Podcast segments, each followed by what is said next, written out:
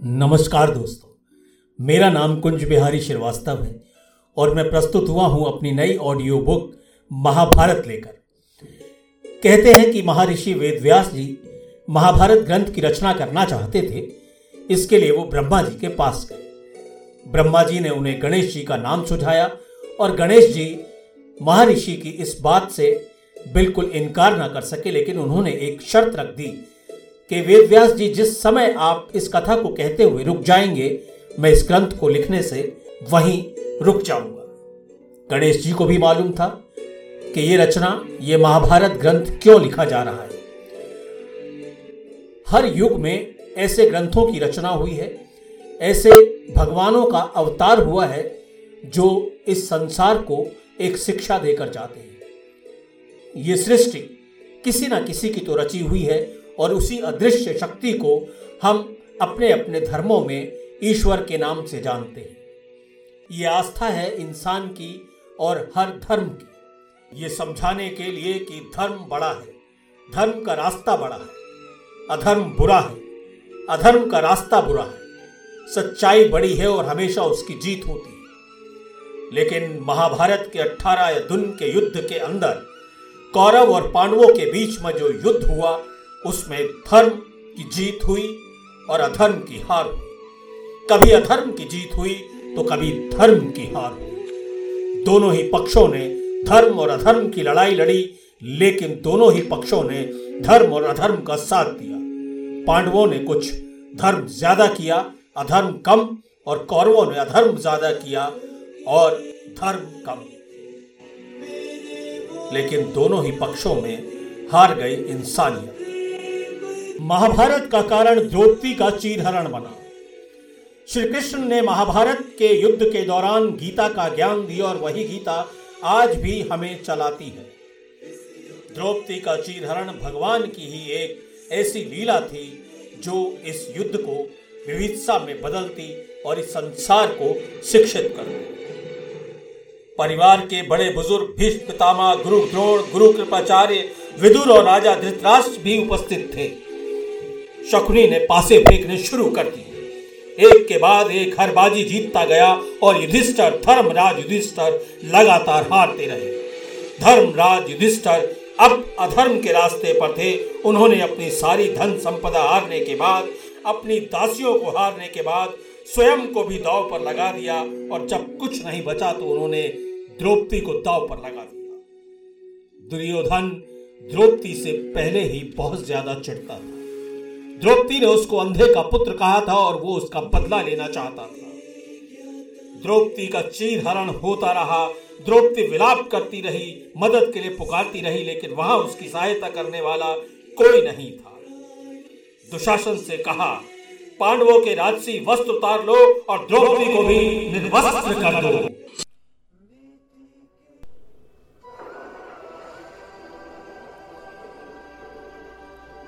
उस सभा में। द्रौपदी इधर से उधर विलाप करती रही। कभी भीष्म पितामह के सामने, कभी गुरु द्रोण के सामने। कभी वो युधिष्ठर से पूछती कि तुमने ऐसा क्यों किया धर्मराज? लेकिन पूरी सभा खामोश थी। दुशासन आगे बढ़ रहा था द्रौपदी को निर्वस्त्र करने के लिए। लेकिन उस अदृश्य शक्ति को, जिसे दिव्य शक्ति कहा जाता है, उसको कोई नहीं पहचान रहा था। वो वहाँ छुपा हुआ द्रौपदी की अस्मत बचाने के लिए ऊपर से ही साड़ी को उसके शरीर पर लपेटता चला गया और दुशासन और दुर्योधन के लाख चाहने के बाद भी उसको निर्वस्त्र नहीं कर पाए।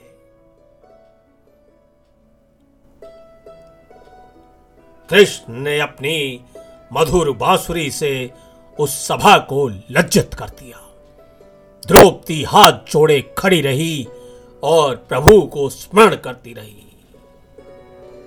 कहीं ना कहीं श्री कृष्ण ने उसको वचन दिया कि तुम्हारी इस बेइज्जती का बदला महाभारत के युद्ध से, इन गौरव को परास्त करके इनका समूल नाश करके ज़रूर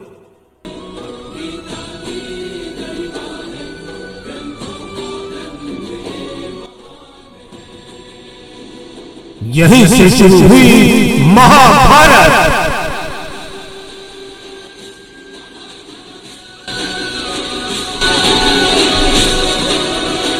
आठवें दिन की प्रातःकाल, आठवें दिन की सुबह श्री कृष्ण कुरुक्षेत्र के एक तालाब के किनारे अपनी बांसुरी बजा रहे थे। वहीं दूसरी ओर महल में गांधारी विलाप कर रही थी और संजय धृतराष्ट्र को समझा रहे थे कि महाराज अभी भी दुर्योधन को समझाकर इस युद्ध को रोक ले।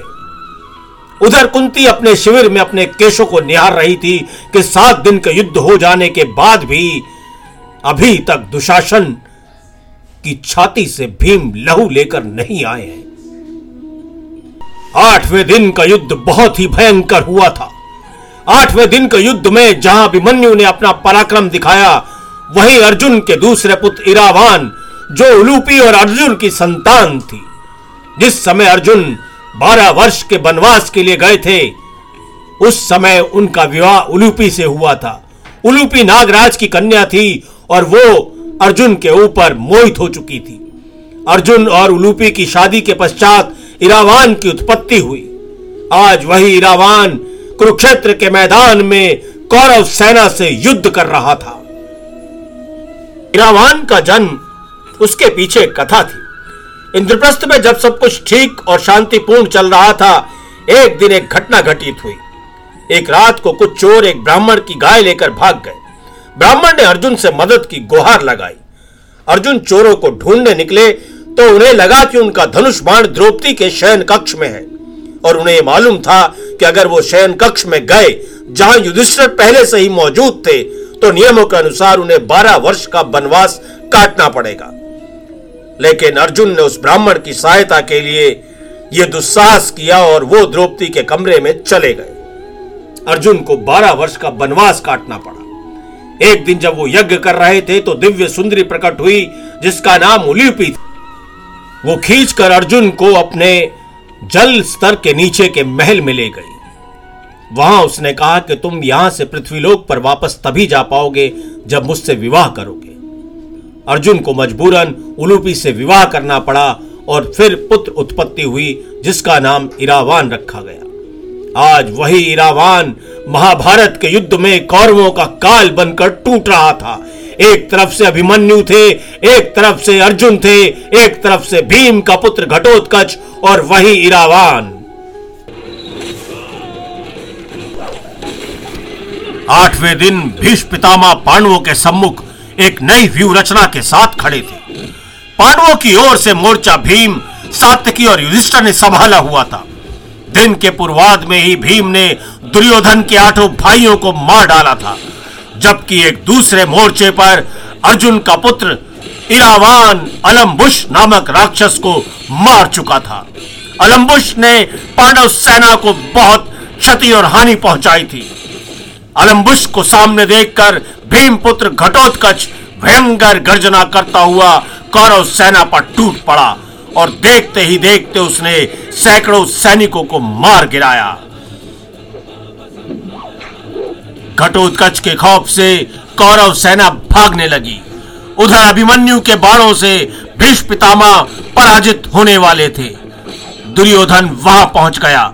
घटोत्कच ने उसने अपना शस्त्र शक्ति चलाया, लेकिन उसका निशाना चूक जाने के कारण शक्ति जो है दुर्योधन के बजाय एक हाथी को लगा जो कि तुरंत घटनास्थल पर ही मर गया।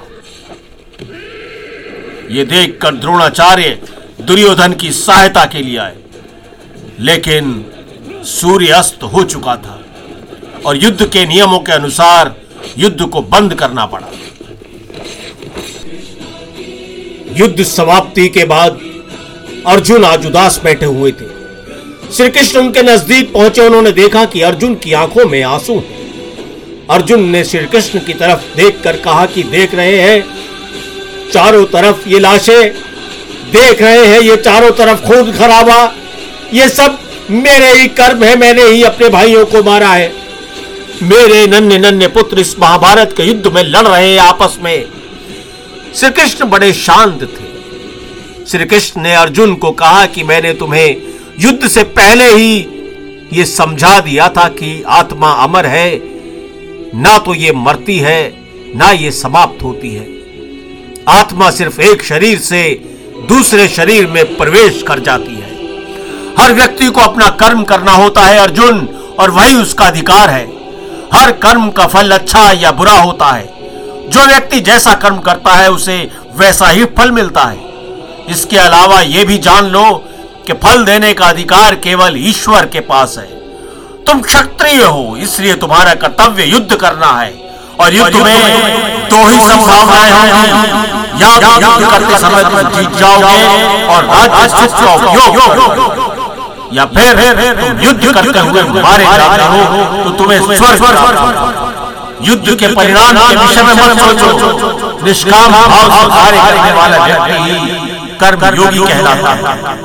और तुम सिर्फ़ अपना कर्म कर रहे हो। अर्जुन उनकी बातों को सुनकर अपने सर को झुका लेता है।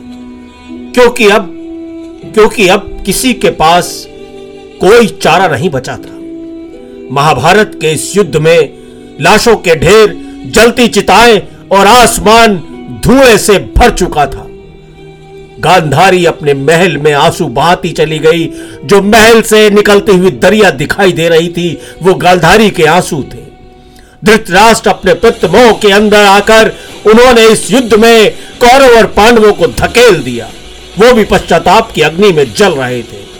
आठवें दिन की युद्ध की समाप्ति पर पांडव शिविर में भी किसी प्रकार की खुशी नहीं थी, क्योंकि वहाँ भी पांडव पुत्रों की मृत्यु और न जाने असंख्य पांडव सैनिक भी मृत्यु को प्राप्त हो चुके थे।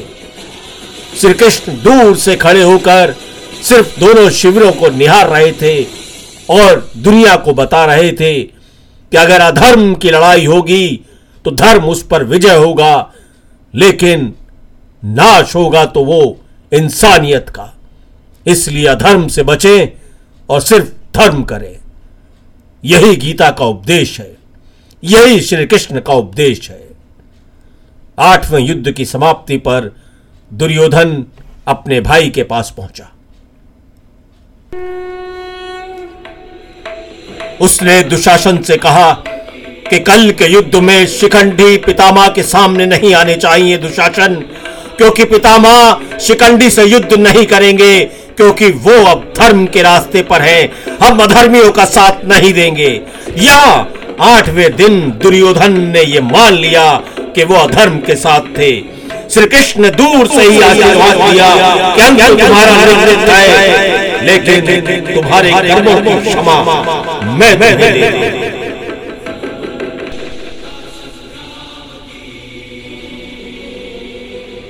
तो साथियों ये थी महाभारत युद्ध के आठवें दिन की गाथा।